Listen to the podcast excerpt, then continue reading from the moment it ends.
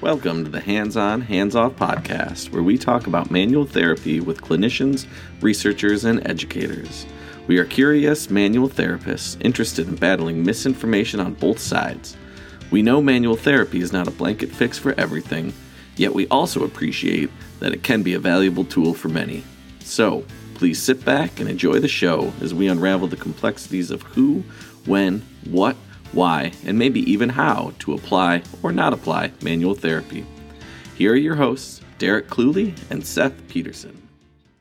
Welcome to the Duke Centers for Excellence in Manual and Manipulative Therapies podcast. I am your host, Derek Clewley, and I will be joined by Seth Peterson. Today, we are talking to Chad Cook, who is the director of the Centers for Excellence in Manual Manipulative Therapy here at Duke University. And being that this is our first episode, we figured it was very important to have our founding director on the show so that he could talk about all the things that the Centers for Excellence is all about, including what we're already doing and what also the vision and the future looks like looks like for the Centers for Excellence in Manual Manipulative Therapy. So sit back, enjoy the show, and thank you for listening in.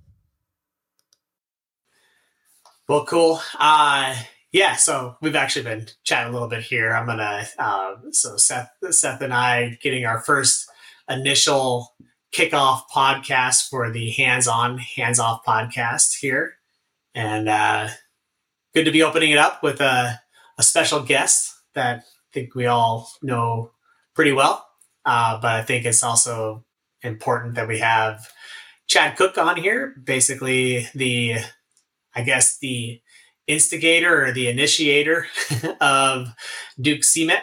Um, and wanted to get that out here first before we start having some other guests on. But Seth and I will be uh, taking on the, the role of co host uh, going forward here. So, uh, I don't know, Seth, you got anything that you want to say to the listeners out here today before we get uh, kind of rolling it all? Not really. I mean, we get to interview the brains of this whole operation today, so I'm pretty psyched. Um, I mean, just as far as Chad goes, just a person I think everybody in PT knows. I, it's kind of funny saying as he's like you know, looking at me right now, but he's. I think we can all you know think of studies that Chad has taken a part of. Um, you know, shape PT a lot. So this is going to be kind of an interesting discussion, and then continue to do so with through Duke, you know, developing this program. So I'm kind of excited to see, you know, what comes of this. And I'm excited to hear the story. I haven't really heard the story. You kind of touched on it a little bit, Derek, but how did this get developed? Well, we'll get to that in a moment. We're gonna we're gonna grill Chad with a few questions that um, maybe not specific to that, maybe a little bit more fun. But I don't know. Maybe maybe not every PT knows Chad. I don't know about neurodevelopment pediatric PTs. They probably do. Chad's probably got a study that was uh, published on neurodevelopment peds. I bet somewhere along the way. I guarantee it. He does. He's smiling right now, and I'm pretty sure he has one. well, I will say this: I just did a neural podcast. I just did two.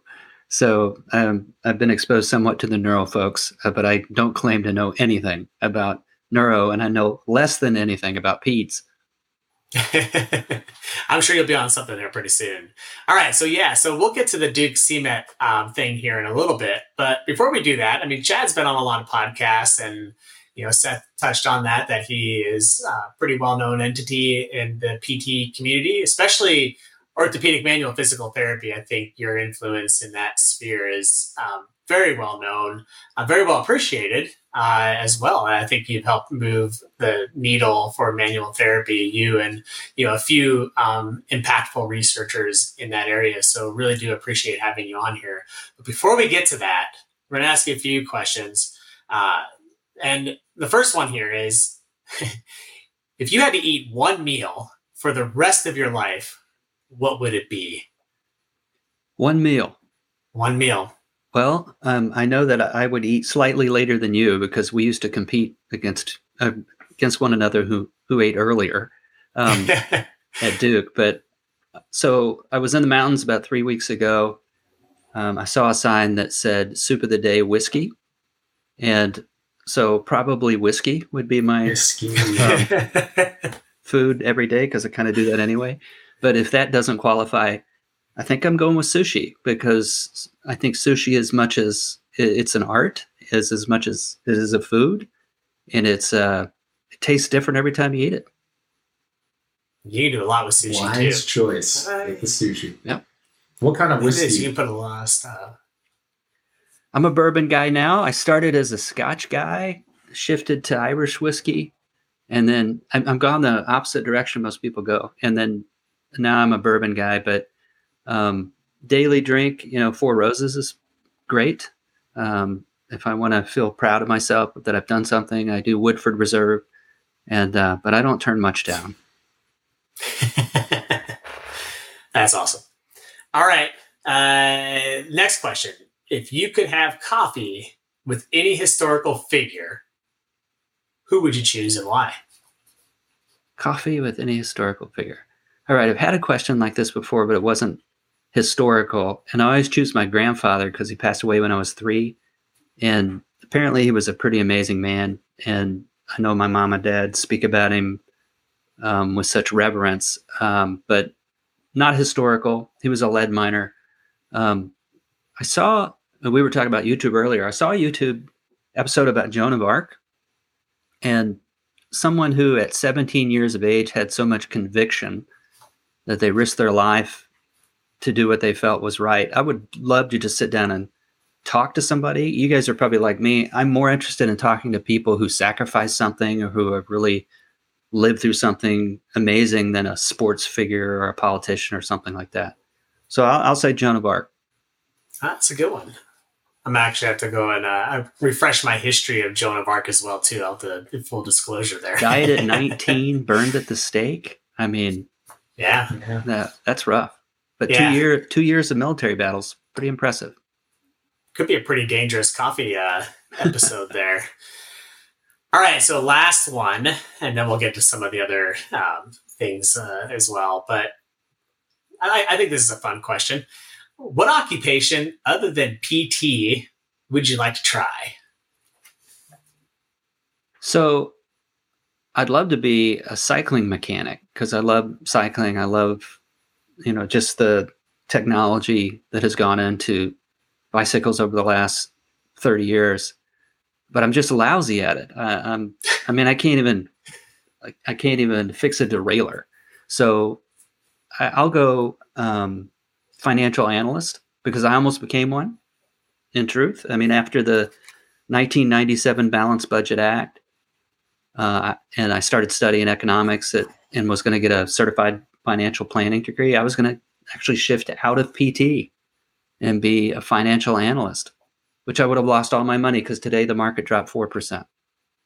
But you would have made a lot more money before that, so you would have like lost four percent of a lot of money For that sure. you would have had. For sure. That's a good point. Chad, is that is that how you got your MBA? It is. Uh, there, there was a plan afoot, uh, and I've always, you know, my father and I have always dabbled around with stocks and and played the market, and um, you know, I got an econ PhD, and it was very much going to go in that direction. But what was interesting is I found that a lot of the modeling and a lot of the things you learn in econ are applicable toward modeling health. So it was very transferable, and, and it was easy to stay in the profession. And I'm curious, what what made you change your mind and say, "Nah, I don't want to do that." I started doing research with the knowledge I gained through the PhD. And at that point in the early 2000s, not very many people were doing a lot of um, big data studies, observational designs, and it was just, um, it just fit. And then I had an opportunity to go to Duke, and Duke really checked the box as far as being a great place to be a PT and to grow in that area. That's awesome. Well, you know, I, I I can't see you being a bicycle mechanic. I am convinced though that I, I am terrible at bike mechanic work as well. I'm convinced that they could actually make this stuff a whole lot better, but they just need to continue to employ bike mechanics. so um, I'm with you there. But finance, I don't know. That's that's an interesting one. That's a cool one. All right, so we mentioned at the top of the show that you know a lot of people know you. Um, maybe we are being a little assumptive. So just can you give our listeners just a little bit of information about yourself, what you do, what you're doing right now, maybe some of the projects that you're working on, that kind of stuff? I'm happy to. Um, so I've been a PT for 32 years. graduated in 90, trained in the 80s. Um, I have a PhD, as I mentioned. Um, I've been in academia about 23 years. The first 10 years of that uh, was as, as a clinician researcher. So I stayed in the clinic for around 20 years, which I think really helped on my research side. I uh, I have a wife who's also a PT. We got married essentially. We graduated together, got married, and uh, I have three boys. And uh, my oldest son is, will be turning 29 in October, and then I have a 24 year old who's in med school at the University of North Carolina, and then a 19 year old who's a sophomore in the University of North Carolina. I live in Chapel Hill, which is where the University of North Carolina is. And my wife uh, actually works for the University of North Carolina. So it's very much a UNC family. Um, I, uh, I like cycling, as I mentioned. I used to do triathlons when I was younger, and where when you could actually do things and not get injured all the time. Um, used to run, played baseball in college for a while. Um, I'm a massive introvert, and uh, people I think might think I'm standoffish, but I'm just really socially quiet, and uh, and it, it's just draining when you're in big conferences and things like that. But um, and I think and I think I try to be a nice guy, try to present myself as a um, the right way professionally and just as a kind person. You must love to punish yourself because you're at a lot of conferences. I was thinking the same well, thing. COVID, COVID sure slowed things down for us all. I think. yeah. For a while there, it was uh, I was meeting myself coming and going. I, w- I mean, I think in one I went to twenty conferences all over the all over the world, and uh, I I will say I've been to thirty four different countries where I've I've spoken as a keynote or a invited speaker. So, you know, I've been very very lucky. Um, been given a lot of opportunities. Have opportunities to meet you know, really just awesome people like you two and, you know, people who are doing things for the right reason. It's awesome. Very cool. Well, this gets us to the, the um, kind of a question I think a lot of our listeners would like to hear. I, I, I'm I'm curious about your journey through manual therapy. I think it's a pretty fascinating, at least what I've heard bits and pieces of it, and I think our listeners would love to hear it as well because I don't think anybody um, really knows that. I mean, obviously, your contributions into manual therapy research are profound. Um, I don't think you took the the route that many do these days um, in terms of manual therapy and fellowship training and that kind of thing. So, can you tell us about your manual therapy professional journey and how you became interested in, and actually why you're still interested in it? Yeah, I'm happy to. You know, I practiced obviously in the early 90s, and back then you know, there was such a shortage of PTs that they gave unlimited continuing education. And I was an outpatient PT, so I took a lot of courses in manual therapy. And I I basically kicked tires and tried all the different approaches. And the takeaway from some of the approaches was not great. You know, I I didn't see that Monday morning difference in my patient, or I had I had a difficult time applying what was taught. I think in an you know in a weekend course or a week long course, we used to have a lot of those, and then seeing the uh, transferability to the clinic. Um, I think the thing that really solidified it for me is, as I mentioned, I was a triathlete. I had significant knee pain with running. It felt like somebody was stabbing me with an ice pick when I would run. And I went and saw a guy named Steve Janos, who actually studied under Maitland. And Steve Janos was a coworker and he said, if you bring me a six pack of beer, I'll take a look at your knee. And I said, well, I can't beat that.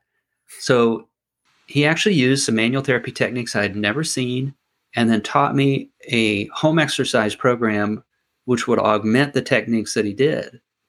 And in three days, pain gone. And I said, okay, this is clinically transferable. So I started taking the Maitland based courses with uh, the late Bob Sprague took some courses with a uh, Chris Showalter, who is you know pretty active within AOP. Um, started teaching with the MAPS folks, which is the Maitland Australian Physiotherapy Seminars. I taught with those uh, guys for about ten years. Still involved with them. You know, just they're good good friends. And um, I think that was the that was the jump into the pool for me. Um, the reason I'm still interested in it is it's still something that I think makes a difference with patients. And I think we all, if if someone can show me that it doesn't make a difference with the patient, then I will discard it. I'll do that with anything because I don't have a emotional connection to anything we do. But I'm a believer that it makes a difference with selected patients. So that's why I'm so passionate about it. Awesome. Thank you. Well, that gets us then to where we're at here with this show today and what we're kind of talking about. And that is the, the Center of Excellence in Manual and Manipulative Therapy here at Duke University. And so I wanted to ask you some specific questions about that, especially you're as, as you, as the director of the program. So, you know, can you tell our listeners a little bit about how this program started. I mean, honestly, I, I we went from zero to sixty, I think, in getting the the CEMMT program up and running. And I'm just curious, um, you know, how you how you ended up getting this all started and what kind of fostered that. Well, I know both of you are on social media. Seth, I see you on social media all the time. I don't know how you do it, and you know that there's so much misinformation on social media and even at conferences, even at a conference that should be manual therapy friendly, like I found, um, you often have a lot of negativity about manual therapy. And then on the opposite side, you have people that are saying, you know, things that manual therapy does, which are obviously not true. And, you know, these weird, odd philosophies and, you know, spirit animals and, and nonsense like that. Um, we decided to start CEMMT primarily to reduce misinformation and to be a credible source of information. In other words, give information out that is more truthful. So whether it's supportive of a manual therapy approach or not, um, it needs to be out there in a way that an audience can get to it. It's not baked behind a firewall, and then people can actually uh, vet that information themselves and not listen to a one-sided individual. I mean, you all are probably like me. I, can't watch the news anymore in the United States because depending on who you watch, you're getting very filtered information. You're getting a very one sided view about something. And I didn't want that. I'd want something that was more in the middle, um, that didn't, uh, that, that allowed me to make the decision myself. And that's really the impetus behind CEMMT. I, uh, you know, a confluence of things came together uh, I was thinking about, you know, what's my legacy going to be? What can I do? You know, and what should I do for the rest of my career? I've only got about seven or eight years left before I retire. And um, Had an opportunity to talk to Stanley Paris and Catherine Patla, and they have a uh, Paris Family Foundation. I talked to them about what our vision was for CEMMT. Uh, they communicated with Duke Advancement and in a whirlwind, Derek, is just like you said, we got it sorted, and within a month, um, we received funding for five years uh, to put this together. And I think since April of this year, we've really uh, packaged a lot of material, and, and it's really moving in the, dire- uh, the direction I really like, which is one of the reasons I like this podcast so much. I think it's going to give voice to a lot of really bright people that can you know talk on both sides of manual therapy you know one thing that i'm always curious about and specifically to manual therapy and what i like about the duke cemmt and honestly what i think seth and i will be doing with the podcast is you know kind of finding that balance uh, between things uh, and i always you know it, it is interesting i think even with just our general our, our society, but then also our society within PT. I think you hit something there that was kind of curious that there are those that, you know, are passionate naysayers, and then there are those that are passionate about, you know, something that may not make any sense. And our goal is to hit that listener that probably fits in the middle. And to be honest with you, is probably the majority of the PTs that are practicing there. Uh, what are your what are some of the things that you are planning to do or doing right now with Duke CEMMT that um, is hopefully going to target that that listener that is you know wanting to get that information um, there. Yeah, thanks for asking. I I think the most important thing is to recognize how people are getting their information now. And if you look at recent studies, very few people are getting information from journal articles. So, you know, the, the tr- traditional sense of writing a paper and hoping that somebody will read it I'm not sure that's going to work. And you know, Seth's paper recently in PTJ showed that people get more information from Con Ed that is used in clinical practice than certainly other mechani- mechanisms. So, you know, we want to make sure that we offer some material for Con Ed uh, sources as well, since we know that that is going to make a difference to the learner. So we've been putting together infographics, which I think are very transferable, and these are being used right now by clinicians and patients.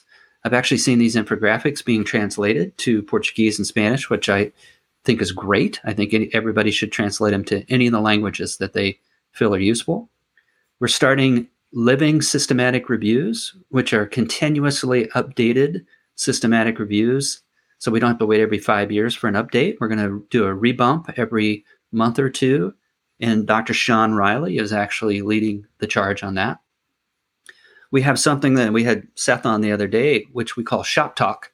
And whenever we see a, a, paper that's really moving the needle in social media or something that is being cited a lot, we bring in the authors and just talk to them about the paper. Where did the idea come from? What was it like?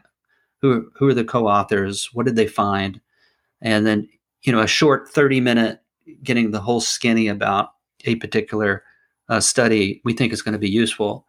Derek, one of the things that you are uh, leading the charge on is we're doing something very similar to what you see with PEDro, and we're doing reviews of papers, one page reviews that somebody can go in. They're not firewalled, and it, it basically summarizes what a, a, study has found and gives you some idea of the risk of bias associated with that. And then we've got this idea about having just a, a running list of studies that are supportive of manual therapy for those who you know, I've got a soft spot for clinicians. I think it's awfully difficult to be expected to treat eight to 10 hours a day and then read, you know, 30 to 40,000 papers a year on low back pain. So we're hoping to find the right articles that we can put out there for clinicians who have limited time so they can read and pull something from that. So it, it's an information dissemination site for sure. I got one more question because I know Seth is, I can see it, he's burning to ask some questions here. And I've been hogging the mic here, but I'm going to hog it just one more time here. Look at my back over to Seth there. It's right. Um, so, and, and you touched on this, and I, who, like, can other people get involved in CEMMT? I mean, is it something that is like an exclusive membership of who is doing things, or you know, are there um, contributions that uh, PTs out there, especially those that are you know maybe involved in OMPT, that kind of thing, can can be engaged with. Everybody can get involved. Uh, we are interested. We are crowdsourced, so most of the people that work uh, with us are it's contribution by faith and because they believe in, in the initiative. You know, I have two. I have one individual who's not even a manual therapist, but speaks fluent Portuguese, so she is contributing either on the shop talks or on the Twitter handle, you know, writing things in Portuguese. I have uh, a good friend, Nicolas from Chile, who has contributed um, not only on Shop Talks, but uh, you know he'll get more involved as we go along. So we're looking for anybody to contribute um, that is is interested in doing it. Um, I think most people will find that the intentions are very good, and that the fact that we're more in the middle of the lane on where we go with this we're not going to be talking about crazy things, but we're also not going to just be throwing opinions out there. It'll be evidence based. I think that'll actually be something that most, as you say, most people believe this way anyway. I think it's going to uh, check the box for most people. Awesome. Thank you. Seth, sorry, I was hogging that mic. I'm going to let turn it over to you now. No, I think, um, I, you know, you talked about a lot, you hit on a lot of things there, Chad. So, but one thing that that I wanted to kind of hear you talk about is this article you wrote about. You wrote one called The Demonization of Manual Therapy, which has got to be one of the top 10 titles I think I've ever read.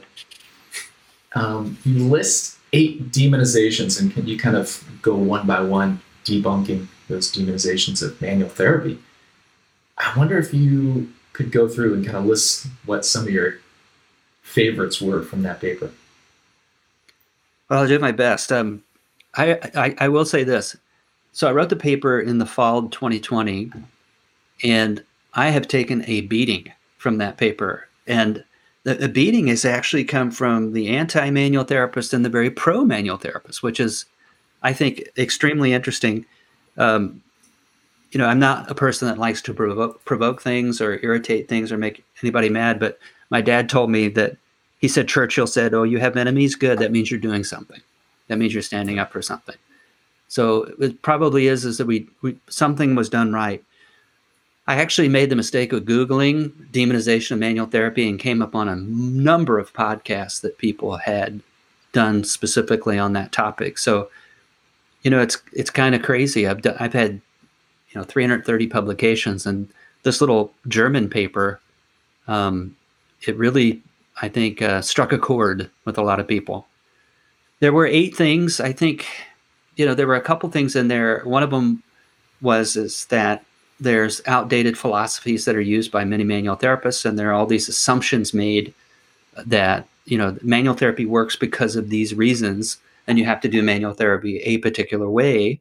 And we've all been in those courses where it's very prescriptive and uh, challenging, and and this just isn't the truth. The science hasn't held that up. So that is actually not a myth. Um, that is truthful. I think that we need to move on from that and manual therapy, I think, can actually be for the masses. It can be done a lot easier, and it's probably there's a great question in there about how much time needs to be dedicated to the technique application and how much needs to go toward the, the thinking piece. Um, one of the things I talked about is that you know it takes a manual therapy takes a hit because there's a claim that you can't identify candidates for care. But I think, as you all know, we can't identify candidates for care for anything. Uh, for cognitive behavioral therapy, for surgery. I mean, how would you like? How'd you like to have that discussion with your physician? Is it, am I a good candidate for this? Oh, we don't know. Um, we, we haven't been able to model that and decide. But we're in the same boat as just about everybody with respect to that. So that isn't just a manual therapy thing. That's unfortunately that's a rehab thing. Uh, that's where we are with orthopedics. Uh, another one, uh, you know, out of the eight, I think the piece that it leads to addiction. Uh, the the conversation I had in the paper was that's not that's poor management of a, a patient's condition. That's not a manual therapy thing. Um, I have not seen a single study that says that manual therapy leads to addiction. That you have to go back and keep getting, you know, manual therapy sessions. The cost alone, I think, is probably prohibitive of that. But um, haven't seen anything in the literature in that particular area. We know that that is the case with medications and, and other things and other lower cost items. Um, but I would say it's a management issue. And by the way, I'm you know I'm privy to large data sets of patient management. I'm seeing a lot of 30 to 50 episodes of exercise that is poor management too. Obviously, that's not working in that patient's particular case. So we could argue the same throughout all the different interventions we've done. Seth, I've seen you tweet a concern you've had about basically patients who come in and they're stuffed in a booth somewhere and they're exercising by themselves. That's not PT. That's that's bad management. And I would argue that these people who say that that it leads to addiction, they're talking about poor management, not not manual therapy. Yeah. Yeah, I agree. Um, you know, I think that was probably one that that hit home with me that that I liked was this this idea that manual therapy robs people of self efficacy. Is like, yeah, I mean, if you if you've looked at self efficacy in the research, which I've done for one of the papers uh, that we're working on, it's like it's so complex and it's context specific, and the idea that you know you're going to move someone's knee, you know, and do a joint mob and take away self efficacy from them, it's just so far away I think, from the truth. But it, that's pretty uh, magnanimous if you can do that. Um, you know, I talked to Frank Keefe about self-efficacy, and he said you can improve self-efficacy. There's lots of evidence related to that, but as far as removing self-efficacy, there's a vacuum there. So I'm I'm in agreement with you, Seth. Yeah. So, and you brought up the first thing you brought up actually is this this demonization about manual therapy techniques based on outdated philosophies. Why do you think that's been such a hard thing for for some manual therapists to shape? I think a lot. I think there are two things when I think about this. Um, think of the commitment that they put into these fellowship programs and to learn a particular philosophy. I mean, they're fairly indoctrinated into these to the point where you are you are broken down and then built up, and you are built up in this philosophy. And and I've talked on podcasts before that, you know, I had my Maitland blinders on every time that I addressed a patient, regardless of what you know pain phenotype that patient was. I was treating them with a kind of a similar framework, and it took a a while for me to divorce myself from managing people the same way. I read a really interesting it was an fMRI paper and they were actually looking at political uh, viewpoints and emotions. And they were finding that whenever you know the areas that would light up around emotion would, would you could light the same things up with political viewpoints. And i see people really hanging on to their philosophies very similarly to how they really get focused on a political party. And even though that they don't like the people in that party, they don't like the direction that party's going, they don't like the performance of that party. They are steadfastly supportive of that party and will never back down. I see the same thing, I think, in philosophy of manual therapy. People just, they'll fight to death, even though I think in their mind they know that there's probably a gap there um, and they need to clean a little house. Yeah, I think we all need to kind of work on keeping an open mind especially yeah. as clinicians, you see all this stuff in the clinic. And really, as a clinician, it can be tough when you know you make observations in the clinic and you think something works, and then a study comes out and it says, ah, you know what? Actually, the effects that maybe I, I not to discount what you saw with that individual patient, but the effects maybe in RCTs, for example, aren't that promising. Uh, so, why do you think that is? Do you have a sense for that, and maybe what researchers need to do in the future? I do. Um, I'm going to speak about this at um, at a conference in Belgium, and I think it's really important because it's basically deconstructing what our research studies actually tell us. I mean, an RCT tell us if it tells us if our treatment has efficacy or effectiveness, and or if it's snake oil, right? So it, it, tells us if if this particular exercise is better than whatever the comparator is. And you know, let's say the comparator is um, wait and see, or maybe it's a placebo exercise approach. It basically gives us does this have a therapeutic effect? I think the real challenge is when we start comparing two things that have a therapeutic effect. So maybe exercise versus manual therapy, and then what we end up with is no difference between the two group.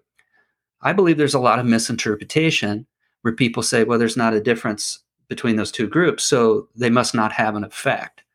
Well, they don't have a superior effect in that in that particular case, and we've seen a lot of that uh, being misinterpreted on social media or or otherwise. The other thing is what you touched on is we know because of different phenotypes that even with efficacious treatments, even with pharmacological treatments, people respond differently to interventions. And we make this assumption that exercise is going to be this golden intervention across the board, but in reality, exercise isn't going to work for a subset of the population. Manual therapy doesn't work for a subset of the population. So, for that particular patient in front of you, they may or may not actually benefit from the treatment that does a little better in the RCT, and they may benefit from the other treatment. And we've got a pretty wide berth in our outcomes measures. They are fairly variable. So we have a pretty wide spread. I have a slide of 24 month outcomes for 12,000 individuals who received surgery for low back pain. And it's an ODI slide. And we see nearly 100% improvements to 0% improvements, and then a huge spread across that whole spectrum. So, this is a, a, a fairly homogeneous intervention choice, and we see massive variation on how the patients respond to that. We see the same thing in rehab. And I think we, we have a hard time teasing that out as clinicians when we do one on one care. But in reality, I'm not surprised that we see variability in our patient's response. Sorry, long-winded answer.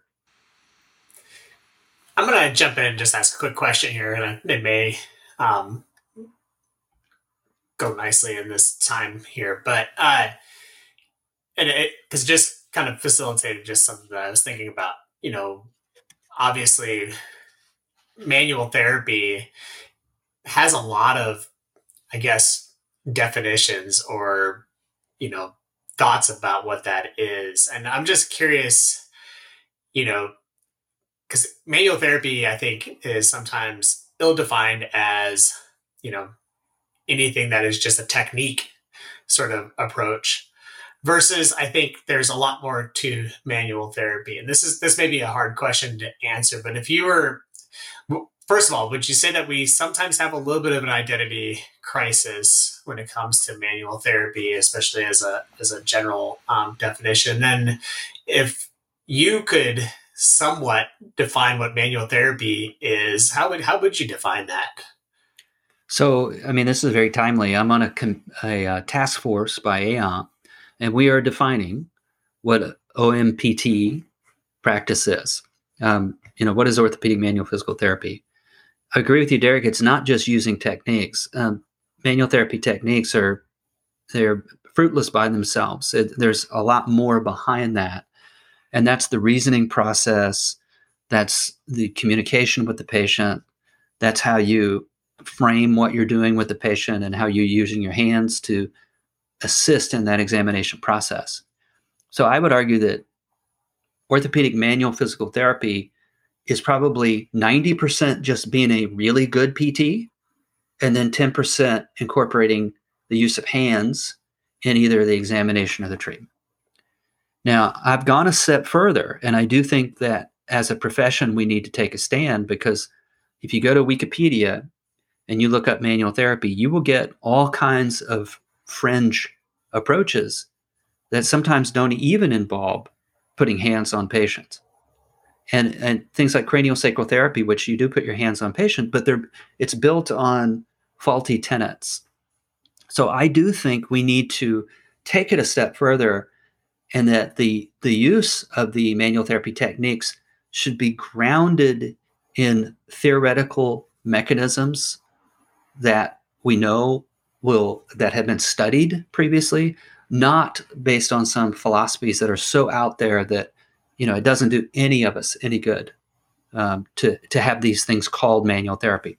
So, do we have an identity crisis? Absolutely. Uh, should we clean up the house a little bit and get rid of that some of that? Well, I think it should be distanced. We should distance ourselves from some of those things, and I think you're starting to to see that. Um, is manual therapy just some knucklehead in a study that uses one technique one time and compares that against something else? It is not. Uh, that's a fidelity issue.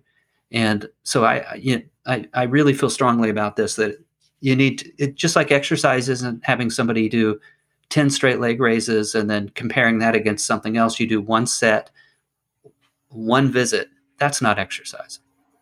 But you see a lot of manual therapy studies set up that way. I heard a story once, and I don't know if it was you that told me this or if it was one of your former students at Duke that told me this. And maybe it's not an actual true story, but we'll see. um, you, I think it was your, you had one of your sons come in um, to class and demonstrate like a thoracic technique or something and ask the students, is this manual therapy? And of course, the students all said yes. and you said no. and so I actually really appreciate it though. I don't know who I heard that from. I don't know if I heard directly from you or if it was a former student, but I've, I've actually kind of, you know, used that story by proxy um, because I think it's pretty valuable. Um, uh, kind of what you just said there, what the differences between manual therapy and, and what it's not. I, I, taught him how to do a, what's called a Maitland screw, uh, thoracic extension thrust. He was three and he could typically get an audible with the technique. And he was uh, three years you know, old at this point. It was three years old. Yeah, I have a picture of it that I'll try to dig out for y'all. But it, he's got this big smile as, as he's doing the minute. But uh, no, that's a true story. That's awesome. That's fantastic. I mean, that that, that kind of nails it right there too. Though. So yeah, thank you. I have a three-year-old, so I think I'm going to go home and try and teach him this. It's my there you go. There's probably something wrong with that. that should be our logo for this podcast. Look, I, I mean, there's, yeah, I mean, I love that story. Um, yeah, I mean, I think one of the things you're pointing out, Reiki is an example of something where you know the hands physically don't contact the body, and it's interesting because in the history of manual therapy, it kind of came from lay people and you know, healers, and then kind of progressed. There's this this interesting history of manual therapy. I think Erl Pettman uh, authored in, in JMMT that I love reading. Uh, so I think this, and we can go so many different directions, but but one of the things I wanted to touch base on, Chad, is is not only manual therapy, but you've written a lot about clinical diagnostic testing and red flags. Um, other countries have kind of been developing this advanced practice role for physical therapists, and it's kind of interesting because in the U.S., um, in the civilian setting at least, it's kind of manual therapists, fellowship trained manual therapists are kind of the most analogous to that. So like they do better on you know red flag yellow flag recognition adhering to practice guidelines comfort ordering imaging managing opioid overuse the, the list goes on. So i wonder if you could chat about kind of like our system and what you might think excellence in manual therapy represents in the states so I like the way you outlined that. Um, I'm in agreement, by the way, that if there was an analogous to an advanced practice that you see in Canada or some of the other countries, or Great Britain, um, I would say that it is the fellowship trained manual therapist. And I think there's a misperception that during fellowship training, they're learning how to do 700 different ways to manipulate somebody, and then they're skipping everything else. A fellowship curriculum is probably 90%. You know, how do you do a really good examination? How do you um, put together an appropriate treatment program? How do you identify red flags and yellow flags? How do you communicate with a patient? Uh, how do you understand pain and be able to phenotype that? That's, to my understanding, that's what really good manual physical therapists in the United States do.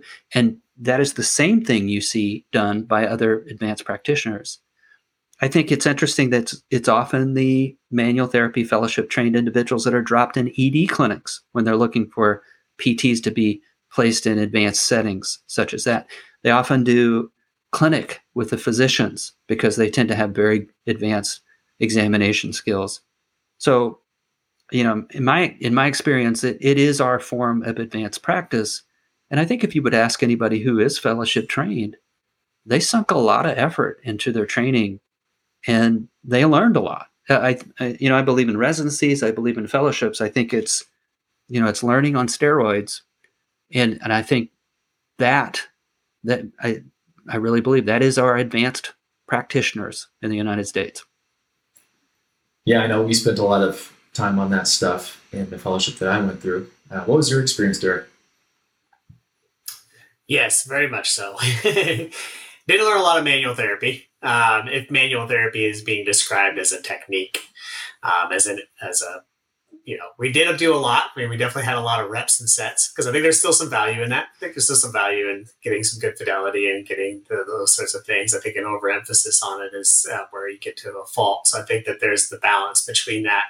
Uh, but I learned um, through my fellowship training program um, all about the examination skills, identification of who is going to be the the most appropriate responder, at least as a clinical sense from there. Um, learning how to understand the evidence and the use of the evidence, how to employ that uh, with manual therapy. Um, you know, I, I always say that the, uh, you know, Chad, your history is kind of similar to mine. I went through a lot of um, Con Ed. I think those of us that graduated before the era of residency and fellowship was really hot. Uh, we just did a lot of Con Ed. And so I took a lot and got a lot of certifications in manual therapy. And I just did a lot of manual therapy, a lot of like, I mean, I, I swear, I think that I had like but in Medicare, I had 38 minutes, right? Because then you get what three units or four units or something like this. 38 minutes of just, you know, mobilizing somebody's back and this and that, maybe a scapula here and there or something. I don't know. Just kind of get get get things moving around and no reasoning to it at all um, until I went through fellowship training. And then that kind of really uh, almost removed a lot of the manual therapy that I did because I, I spent more time thinking about who were going to respond. And not just manual therapy, though. I think, like you said, Chad, um, even my exercise uh, interventions got a lot better because of my manual my manual therapy training. All of the things that I would employ got a whole lot better because I thought a lot more critically post fellowship training. I don't know how you make that happen among the more populous, but um, I, I, definitely felt that way. You know what? One of the the greatest benefits of that too is I think your communication gets really, really good, and you learn how to talk to an individual in a way that's meaningful to them and where they actually get something from that. And one of the way one of the reasons you do that is you bond with the patient. And you know not with to stay away from getting you know into the whole touch is therapeutic and that sort of thing. It is by the way there's heaps of research that supports that but just that therapeutic bond that you create with your patient as a manual therapist there's there's a trust there's a therapeutic alliance there. And i think that really helps build that communication piece. That by the way is one of the eight pieces of that um, demonization paper. There was a claim that communicate that manual therapists do manual therapy because they can't communicate. And um, I, I completely disagree with that. I actually think the manual therapists my experience the manual therapists are the ones that they really understand pain they understand the patient's distress and they understand how to communicate um, better than a lot of other people that i've seen that haven't had that experience. Yeah great point. I think one of the best chapters in communication ever written was written by a manual therapist Geoff Maitland's communication chapters. Is uh, still i think one of the things i like to cite for communication in physical therapy. Yeah he was he was great. He was a genius clinical genius so, yeah. you know, clinical reasoning is this concept that really started to mature around that time. I mean, since we brought up Geoff Maitland, around that time in physical therapy, and it's still kind of something that's taught mostly in, you know, fellowship training. Some residency programs have some clinical reasoning tied in there, um, and I know there's some chatter in academia about, you know, integrating clinical reasoning a little bit more in the DPT curriculum yeah, why do you think that is, Chad? And why is it? What, what's going on there? I think, well, firstly, I think it's really hard to teach clinical reasoning. And you all have probably taken courses on clinical reasoning. It is like watching paint dry. Um, you know, learning about metacognition and and all these things. To me, that's really rough. I think, in the you know, in a sense, what clinical reasoning is is pattern recognition and then learning from mentors and really having the chance to test your theories and your actions out with someone who's been there before, with someone you can bounce ideas off of and growing from that.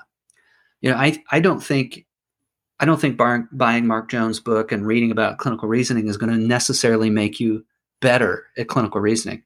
I do think working around people that are smart and experienced and really talented and are doing things for the right reasons, I think there's where you improve your clinical reasoning. I think it's hard to do in a school setting um, because I think a lot of clinical reasoning requires that repetition and requires exposure. So I think it's tough. I, I think if the best thing that we can do to our new learners is frame what really needs to be done for successful clinical reasoning and then also talk about those barriers on your own end, your personal barriers that might prevent you from improving? Yeah, you know, I uh, I always look back at my mentorship hours that I was required to have during fellowship training, and I don't think I got a whole lot of mentorship about where to put my hand, where to you know what what level it should be at, and what grade I should be at, and I'm at the wrong grade. I, it really wasn't that. It was actually just a ton of communication to the point that it was almost painful. to the point that I would, I traveled out to do my um, my mentoring hours with a, a, clinician that had great communication skills, and I remember at the time I was kind of you know poor. I was paying for fellowship training, and I go back to my Best Western hotel, almost crying at night because man, I just got like you know just bombarded with my lack of ability in communication and uh, or at least that's how I perceived it to be. And then I grew from that though.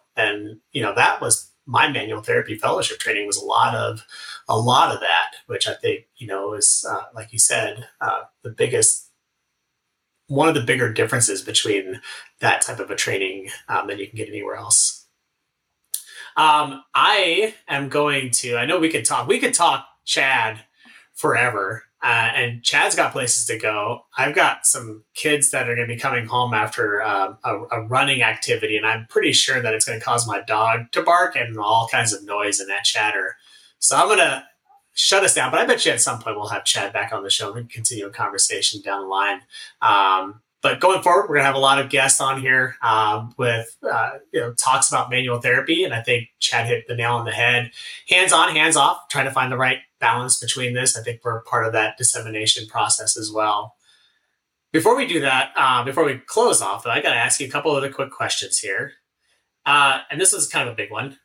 What do you and you already talked about retirement so this is going to be from the lens of you sitting um, i don't know where you want to retire beach or mountain or wherever you end up um, spending your mountains i'm a mountain person too.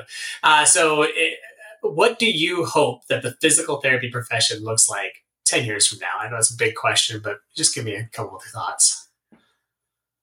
So i hope it's more fluid. Uh, i hope the patient's ability to go to a pt and just their thought process when it when it comes to an injury allows you know well the first person i should see is a pt very similarly to how it is in new zealand and australia. They don't even think about going to the primary care physician. They think about going to a pt so i, I hope it migrates toward that. And on the other end i hope that we instead of being a profession that sits and waits for people to come to us we continue to integrate into wellness and just general health and understanding the things that lead to decline in a patient's um, lifestyle, disability, pain, and jump and be in the front of those. Uh, so I hope something like that occurs that the essentially the lines will blur so that patients and PTs are working together instead of one has to go to the other uh, so vividly like it is right now. Uh, like I'd like to see that as well. I think it's a lot of people would support that here, at least especially in the United States and other countries as well too. Seth, do you have anything that you want to ask Chad before we uh, let him off the hook? Not really. I think I'm going to get your tips for how to teach a three-year-old thoracic manipulation after this. But that's pretty easy. I missed the boat on that one. I don't. I'm pretty sure that my kids weren't talented enough to learn that. I, I wouldn't even try. Not even now. They're ten and twelve. But uh, so Chad, where can our listeners? Um, I'm pretty sure a lot of them already know, but uh, give you a chance to um, uh, spout it out here. Where can they find you on social media? That kind of thing. Well, uh, I am on Twitter. I'm at Chad Cook PT, and um, I I mostly tweet out. I don't interact as much. Um, I've been uh, the caustic nature of Twitter. I've been kind of backed off a little bit from that a little. Um, our website for CEMMT is certainly the Center of Excellence, the, the Duke Center of Excellence in Manual and Manipulative Therapy. So they can find materials from all of us on that particular website. And I also am one of the PIs of an NIH U24 called ForceNet, and ForceNet is a $3 million grant we received recently to promote mechanisms of manual therapy. We will be giving out grants. Our website will probably go live tomorrow. So individuals can actually become a member of ForceNet, and we'll send them information about how to get grants from us and then also additional training materials. So I, I think those are pretty good spots to start. Awesome. Well, thank you so much, Chad, for your time. I know your time is uh, precious, but really do appreciate you jumping on the show here. And uh, until next time, we'll uh, we'll catch y'all later. Thanks, Chad. Thank you for listening to the Hands On, Hands Off podcast. Be sure to visit the Duke CEMMT, that's C E M M T, website for more resources and materials. That's sites.duke.edu slash CEMMT. And remember, please subscribe to our podcast.